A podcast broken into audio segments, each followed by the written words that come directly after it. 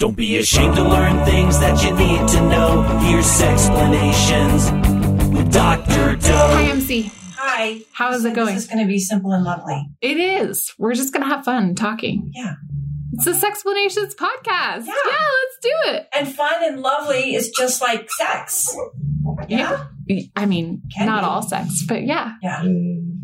We, we've got, we have uh so this in in showbiz i guess is called hanging a lantern where you talk about you know maybe the things that are going on that would contribute to the audience's knowledge um so i have my old dog here who likes being in my company Oh, and grumpy dog. yeah At and the moment. we have all these foster puppies who she's not a big fan of whom she's not a big fan of yet so we'll, we'll see how this But goes puppies just look at her like, come, please play with me. yeah I want to play. they're learning about the world Yeah, they are learning about the world, Yeah. which is what we're here to talk about, right? yes talking to Human puppies learning about the world. But first, before they learn about the world, the human puppies have to learn about themselves okay and do their bodies. to break that down for me Yeah, I would say I'm here because perhaps there's a gap in how parent people like me, like lots of my friends, like so many hundreds of thousands of people on earth, there's this gap in how we teach our kids about themselves. Because there's this word sex that sends any everyone almost into some kind of alarm typically. Not always but sometimes. See even the old grumpy dog i say the word and he gets grumpy. Yes. Oh so good. So many puppies. So many puppies. Yes. Um so y- do you react to sex that way? Well, frankly, when I think of this topic of sex, I think, oh, that is some topic, one of those compartmentalized topics that I'm, I, as the parent, am supposed to share with my kids. But I'll just think about it later because they're really little right now and I don't want to deal with it right now. I'm busy. I have enough to, to deal with. So we'll get to it when we get to it. When they're ready. When Okay. they're ready, which as me, the self-reflective parent, Mhm. notes right now that I'm thinking it's when they're ready. And I think the real question is when am I, as a parent, ready to talk about sex, sexuality, all of those topics that in our culture we often just sort of keep alongside of us in a box, but we're not really willing for whatever reason. Oh, reason? Perhaps because I was brought up in a world where shame comes up when we think about talk, talking about sex or um, embarrassment or um, well i never was taught about sex sexuality when i was a kid or at least i don't remember it. And so you don't remember i don't remember. learning about sex as a kid? Are you kidding? When i talk to other parents and i say so what did you learn about sex when you were a kid? Parents look at me like uh, duh are you kidding? Nothing at all. Hmm. And then they proceed to tell stories like you wouldn't believe how I learned about, you know, things like normal, natural things like having my period.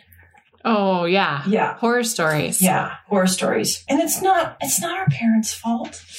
It's just what society was doing and how, how we frame something that's so important and so everywhere and so part of us, us being every human being on earth. So, do you think so? Your belief is that we do it when we're ready, the guardians, which inc- could include all types of adult figures in a child's life, rather than when the kids are ready. But then, how does an adult know when they are ready to have those conversations actually, with kiddos? it's not, that's really, I'm saying that a bit sarcastically.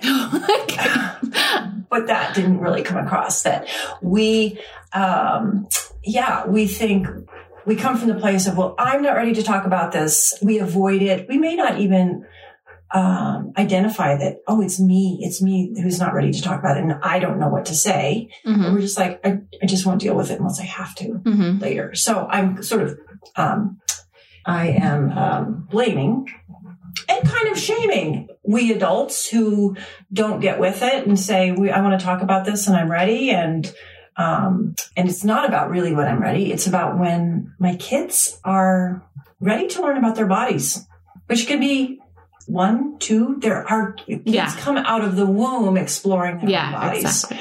And it's really up to us to be able to um, start talking about it in the way that kids are ready in their language. So meet the kids where they are, the curiosity.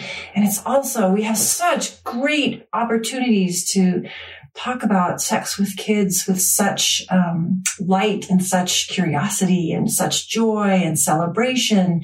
It's a way, sex conversations are a way of teaching about respect, not just sexually, but respect across the board, respect for ourselves and our bodies and our body parts, our private parts. Conversation about sexuality has gone well. Yes, and it always involves laughter, cheer, um, enjoyment of bodies feeling good and things feeling good, touch, touches, nor, normal, natural kid touches, exploration of their body feeling good and giving pleasure. Um, so those kinds of, that's the, the tone of a conversation like that. Oh my God. And also the conversation that goes well. Mhm. It's the best thing I learned from a brilliant woman who knows a lot about kids and sexuality and puberty. Twen- 100, 120 second conversations. 100 have 120 second conversations. Yeah. Oh, I like that. You know what? Because you know what happens when you sit down. Let's say I'm the mom and you're my kid. Mhm. Okay.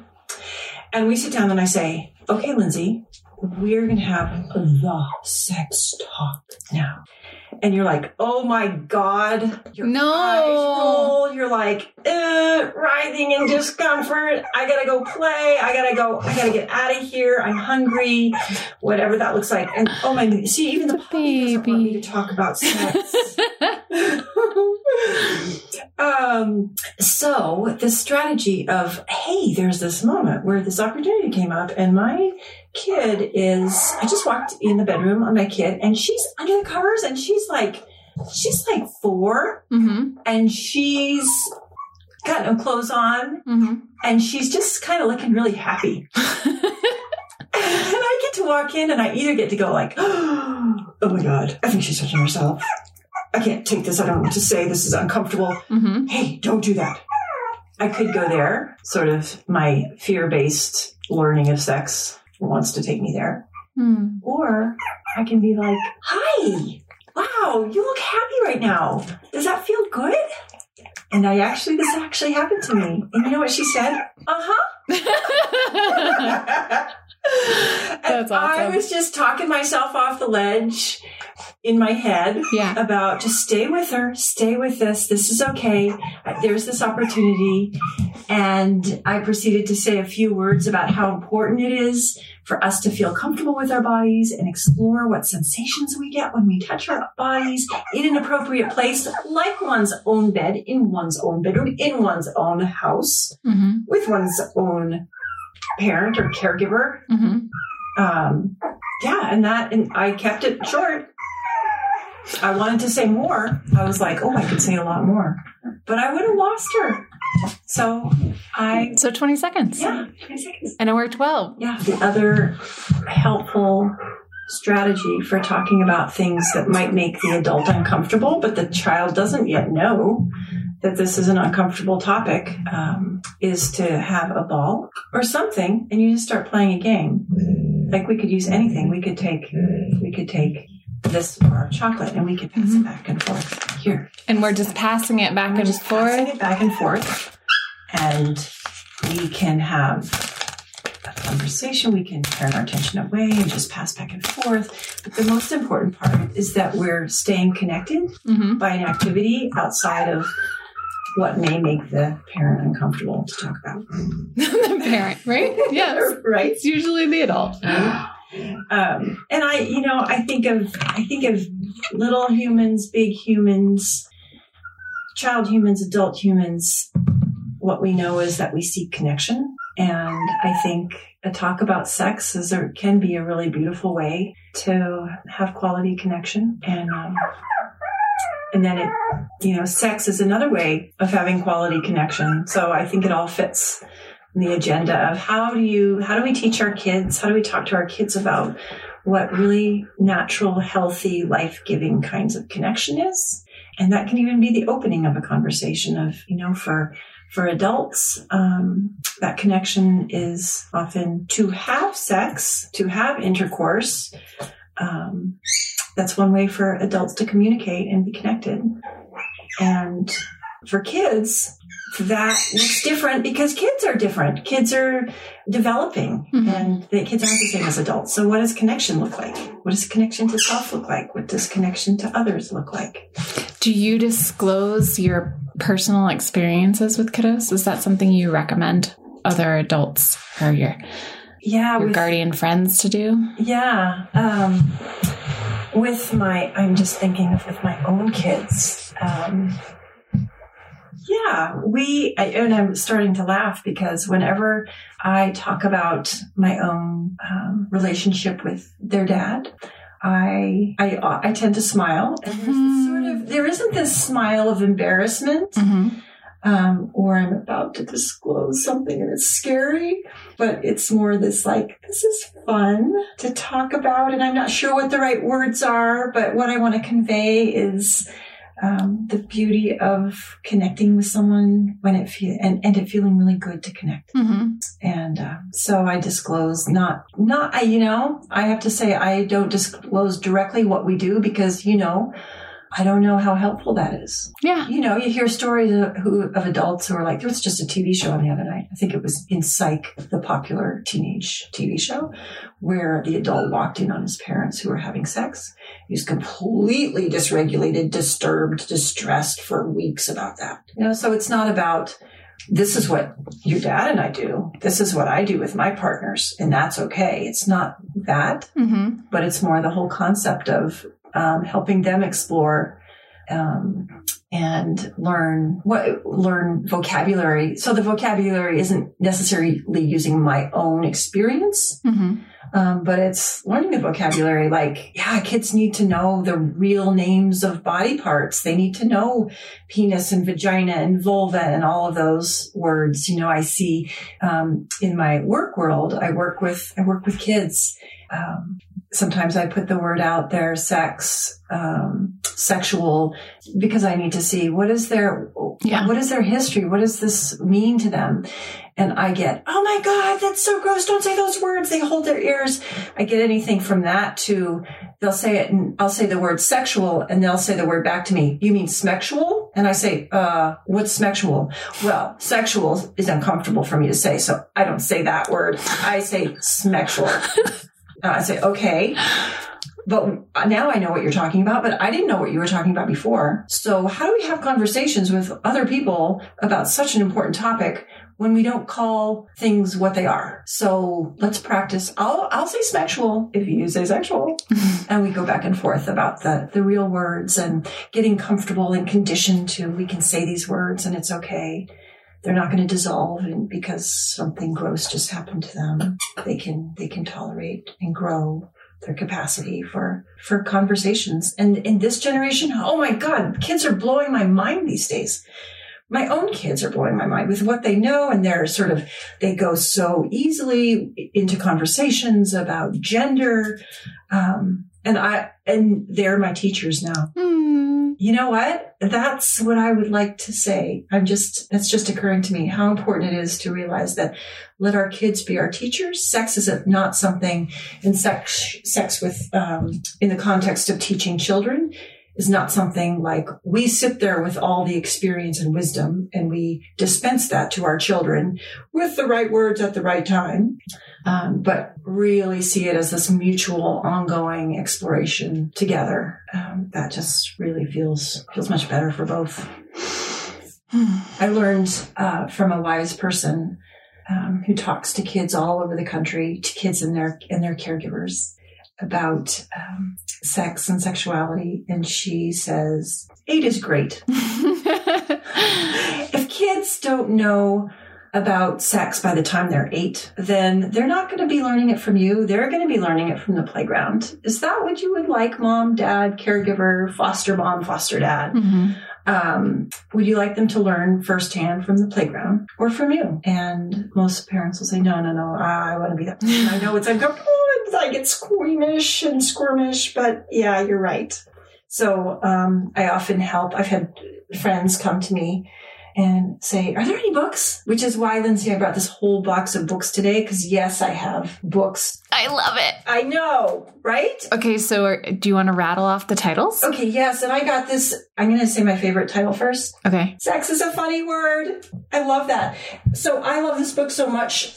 It's colorful, it's simple, and It's first pretty. time I, it's pretty. I showed it to a kid, hmm and they looked at it and they said they looked through it and they go, "No, I want that one. That looks weird." okay, I want to see. Oh, I'm so disappointed. So, which says what I think is cool and hip and appropriate Uh huh. is not necessarily what the kids think. And that's why I love this other book so much, which is, um, it is Will Puberty Last My Whole Life? And I love this book because she, um, the author, one of the authors of this, this is the way she put it. She said, you know, we travel all over the country. The, her partner, uh, she and her partner travel o- all over and they do these workshops, two day workshops, and they talk to, you know, thousands and thousands and thousands of kids. And they gather the questions that kids have from their, drawn from their own minds, from their own curiosity, with their own words. And then she put those into a book. So these Is this the one that switches Yes. where you turn it around and Yes. there's a side for boys and there's a side for girls? Yeah. Because I went to that, we both did it together. Do you Yeah, remember? I we both had that. our kids there and we did this puberty class together. And then I think that the New York Times maybe contacted me and they said, We know you had taken this class and we're doing an article about these educators. Can you give us feedback? And I said, Yeah, it was really great. The only issue that I have with it is that it's very binary, right? So you Oh, have like yeah. boys go here, girls go here. The Yeah. book is boys on one half, right? You read it Yeah. one direction and then you turn it upside down and you can read it the other direction for boys.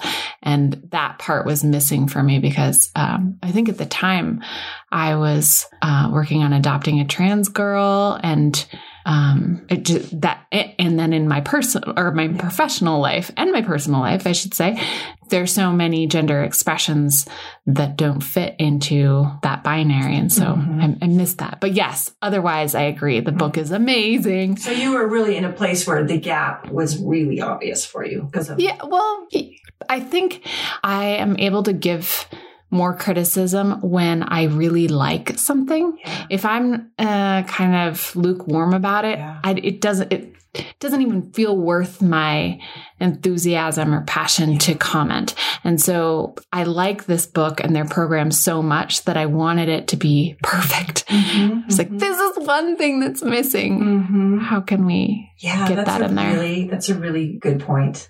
Yeah, and I have really been fixated on the fact that it's um, the kids' question, the questions that kids have, and it made me realize how much other materials are often. This is what adults think kids should know. Mm, yeah. And so it comes from that perspective as if we're the experts. And um, I just love this, that the expression in this of kids being the experts. So yeah, that's a really important thing to keep in mind. Um, the design is cool. You know, the flip it over. It's Yeah. a fun surprise. So it just goes to say the more fun we can make learning about sex for kids, the better. Yeah. just adds to Mm, I like it. yeah, yeah.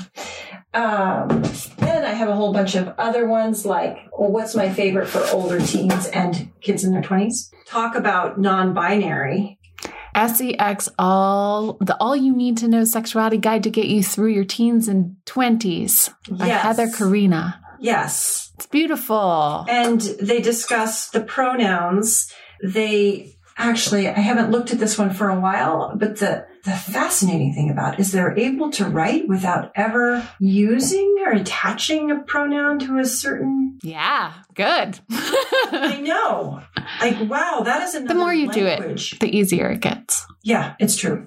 And and I'm older. I'm in my 50s, so and my children are uh, much more well-rounded in terms of what's going on and what people are learning, and I feel a little bit isolated um, without practicing and reading and just. I just listen to them. Like, what language do I speak? Yeah. Yeah. I love that. I love that. Our kids being our teachers.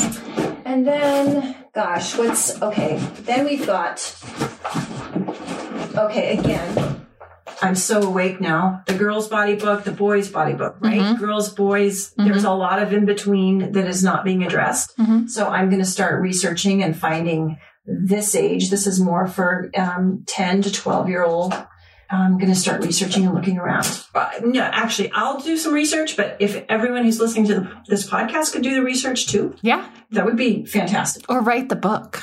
Write the book, yes. And let the young people speak up about, Mhm. let the young people be the experts. Um, let me see what else I have in my box. I have, well, gosh, you know what? There's these fun ones like there's this The Color Monster, a story about emotions. There's that's younger ones all who has what, what are the body parts, what are the names.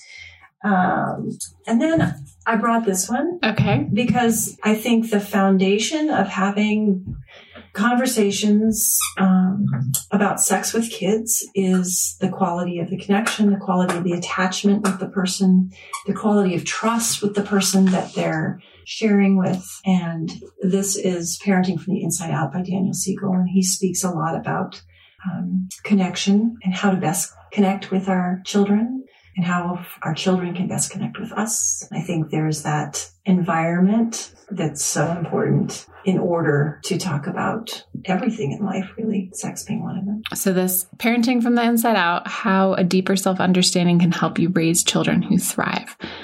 Right. Okay. And so, the like- relationship it- being yes, the and foundation. what I like about this is it says it, it's asking adults to do their own self reflection. They're on their own um, reactions to their children. Um, for example, I, I think about the way kids learn is through exploration and um, healthy sexual exploration is done with it's usually spontaneous uh, with kids and it's intermittent and um, sexual behavior among children is it's um, done usually with familiar peers. It's done out of curiosity. Kids are discovering themselves little kids six year old kids eight year old kids are who am i? Who, who is what is this body that i'm inside of? Um, and it's really important for us as parents to understand that. Think uh, i think of um, you know some stories i hear from my friends walking into a bedroom and finding their children doing some sexual things with each other and then them describing they're telling me about it because they're panicked and then they think i can i'm the one who can tell them what's okay and what's not okay. Um, and i think first that it's important to know that even though children's sexual behaviors may look like adult sexual behaviors they are generally are not experienced with the same erotic or sensual components Mhm. and that can be very confusing for adults because we see that and we go right to, oh my God, this is not appropriate when it's absolutely can be appropriate. I think of, um, you know, the conversation, let's say, let's take a three year old or a two year old and, um, if a child is trying to pull down the pants of another child, um, one response is to pick up the child and say, "Don't do that." But what does that do in terms of Shame. And yeah, yeah. Um, if a child is trying to play with the private parts of another child who is being diapered, for example, gently remove. What you might do is gently remove the child's hand while saying one or more of the following things. You could say, "You know what?" Those are her private parts. Those are your sister's private parts. Everyone has them. Um, are her private parts like yours? Um, kids have different private parts. Let's talk about those. What do you see? What do you think? Um, kids have penises. Kids have vulvas and vaginas. So just in that little 30 seconds, even 20 seconds of questions, you're talking about, you're, you're talking in an accepting, normal, um, natural tone and you're naming body parts, you're mod- modeling that it's okay to name body parts, and you're mo- you're saying that yeah, of course you're curious. let's talk. Let's talk Yeah. about that. So the intention is to not have a sense of shame about that. Um, and other conversations, you know, there's so many um, things that we can respond with, and often people are like, "Just what do I say? Tell me the thing that I'm supposed to say." And it can sound like um, you walk in and you know you're you see two kids and they're playing doctor because doctor is a great way to explore bodies Mhm. and um, or they're playing house which is a great way to explore gender roles Mhm. um, and identify who does what and why. And it's not to say that they're exploring the right gender roles, but it's a way of exploring. Mm-hmm. And to walk in and say, Hey, what are you guys doing with that kind of uplifting curi- curiosity? What are you guys doing? Well, that's the mom, that's the dad. And what an opening for lots of conversation. Yeah. Yeah. and then sit down and join them and um, not to say that a parent always needs to be present. Mhm. Um, what a negative thing that can happen with kids if it's tempting sometimes to make rules as a parent, you think? We want to make rules. This is okay. This is not okay. We make these rules. And when and if the rules are too rigid, then what we get is, okay, we know that's a rule. Do not touch private parts on each other or ourselves for that matter. And so what does that tell a kid? Okay, that's a rule. But this, what's happening in this child is it's natural and healthy and that's development. It's a Mhm. process of development. So, um, the child is going to hide, conceal, be secretive. hmm And we're messaging that that's the way to deal with our own bodies. Which lasts for a lifetime sometimes. Yeah. Of course it does, because our brains at that young age are just soaking up what are the rules of this world? What are the rules in my world? What do I need? And those really inhabit our brains and our bodies and our neural pathways. So that gets carried into our adulthood. Yeah. Such a great opportunity with our Mm. kids. Yeah, I, lo- I love obviously that curiosity piece. And I like also the distinction between the behavior's intention. So children could be doing things that for us would be sexual or erotic, but for them can just be a learning or a developmental piece. Yeah. You know, I have this other great uh, booklet that has a chart in it, and I often pass it on to friends and parents uh, because it has it categorizes. You know, when we think about oh, sexual behavior and kids and sex and kids, oh my gosh, it's sort of it, my experience is it can be sort of this swimming in where do I begin? It's this soup of, and it's hard to organize. And the topic itself, depending on how we're brought up, can be very disorganizing internally, emotionally. So here I have a chart and it says natural and healthy behaviors of a kindergarten through fourth grade grader. And then next column of concern. Next column, seek professional help. Would you like to hear some natural and healthy? Yes, please. Okay. Interested in watching or peeking at people doing bathroom functions. Hey, what are you doing in there? Hmm. What's the age range on this again? It's uh, kindergarten through fourth grade. That means age five Yeah. to ten Yeah. ish. Yeah, five to ten ish. Um, using dirty words for bathroom functions, genital and sexual behavior. Dirty words. Where do you think they learn those?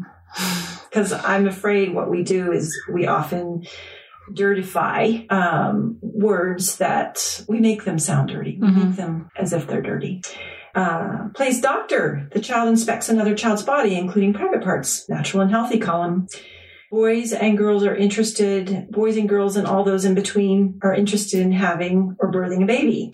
Touches or rubs own genitals when going to sleep, when tense, excited, afraid, or because it feels good. I think of you in your sex and I love it when you say things like, because it feels good. um, or shows others genitals in a private location that that can be natural and is generally natural and healthy. So that's just the beginning of it.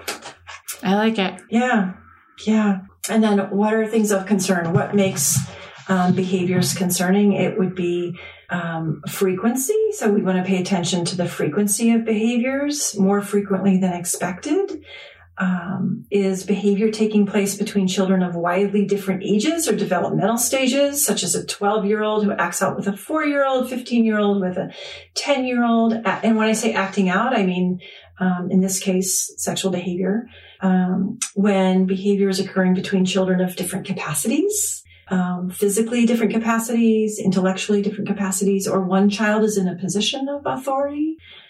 Um, when behaviors are associated with strong upset feelings such as anger or anxiety, fear, or when the behavior causes harm or potential harm physically or emotionally to another child, um, or when a child is really not responding to typical typical parenting strategies like instruction, engagement, um, supervision, or if a behavior is and involves coercion, um, like you do this or else, uh, force, aggression, or threats of any kind, or or bribes of any kind, things that you know we just know as parents it just doesn't feel right. Mhm. So the better, more comfortable we get with what is natural and healthy, the more obvious it's going to be to us.